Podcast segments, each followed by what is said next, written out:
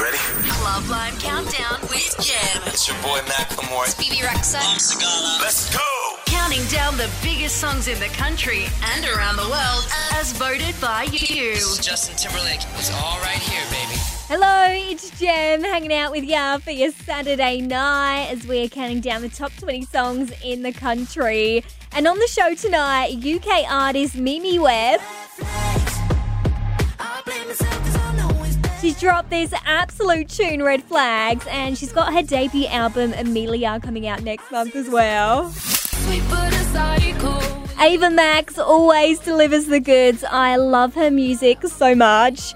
And last month, she dropped her second studio album, Diamonds and Dance Floors. It is amazing start to finish. It's one of those albums where it's so hard to choose a favourite song. And in the album, she opens up about the heartbreak she went through. Heartbreak is actually, yes, it's bad and negative, but it's also a good thing. And I, because you change, you grow stronger, you learn about yourself, you see life differently, you see people differently, you appreciate things more. I don't know. It's I came out from the other side like completely different to the point where I'm just like, do I get heartbroken again?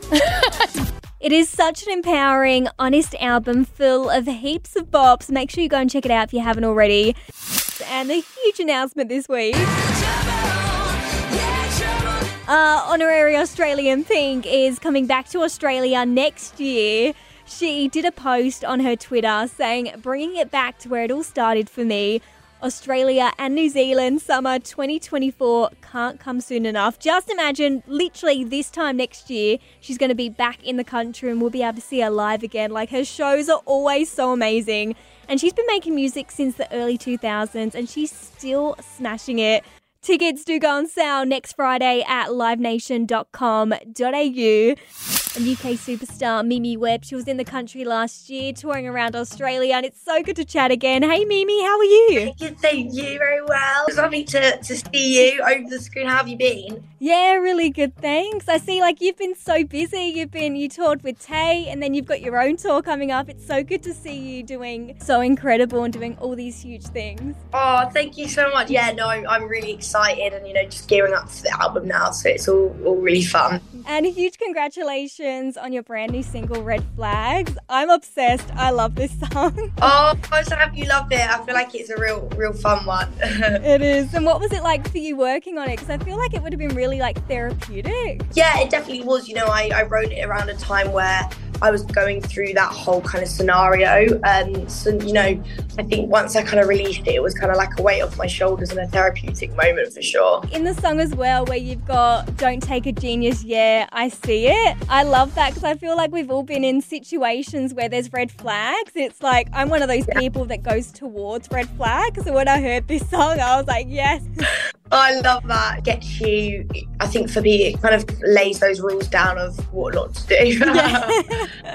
I love that. And like even in the music video as well, like I love with the videos that you do with your music, you express it so well and like how you've got the scenario, you're like on a day and then you've got all the stages of like confusion, like manipulation, stuff like that. I thought that was so clever how you did that. you know, I think it's it's good to kind of be able to really write about all those parts to it as well as Yeah. kind of create try and angle it where people can relate as well. Thank you so much as well for making the time.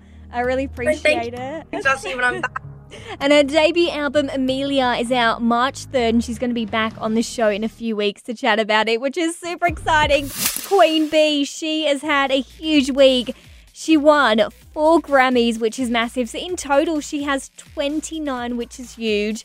And she totally deserves it. And it's so good as well, like watching the Grammys when artists win awards and they thank Beyonce. Like every year at the Grammys, there's always a few of them thanking Beyonce for being a huge inspiration. And she is such a queen, isn't she? And she did announce that she's going on a world tour, so hopefully she brings it to Australia so we can see her live. We're counting down the top 20 songs. Thanks for hanging out, and you can get in touch anytime at Countdown with Jem on socials. I'd love to know what songs you're loving.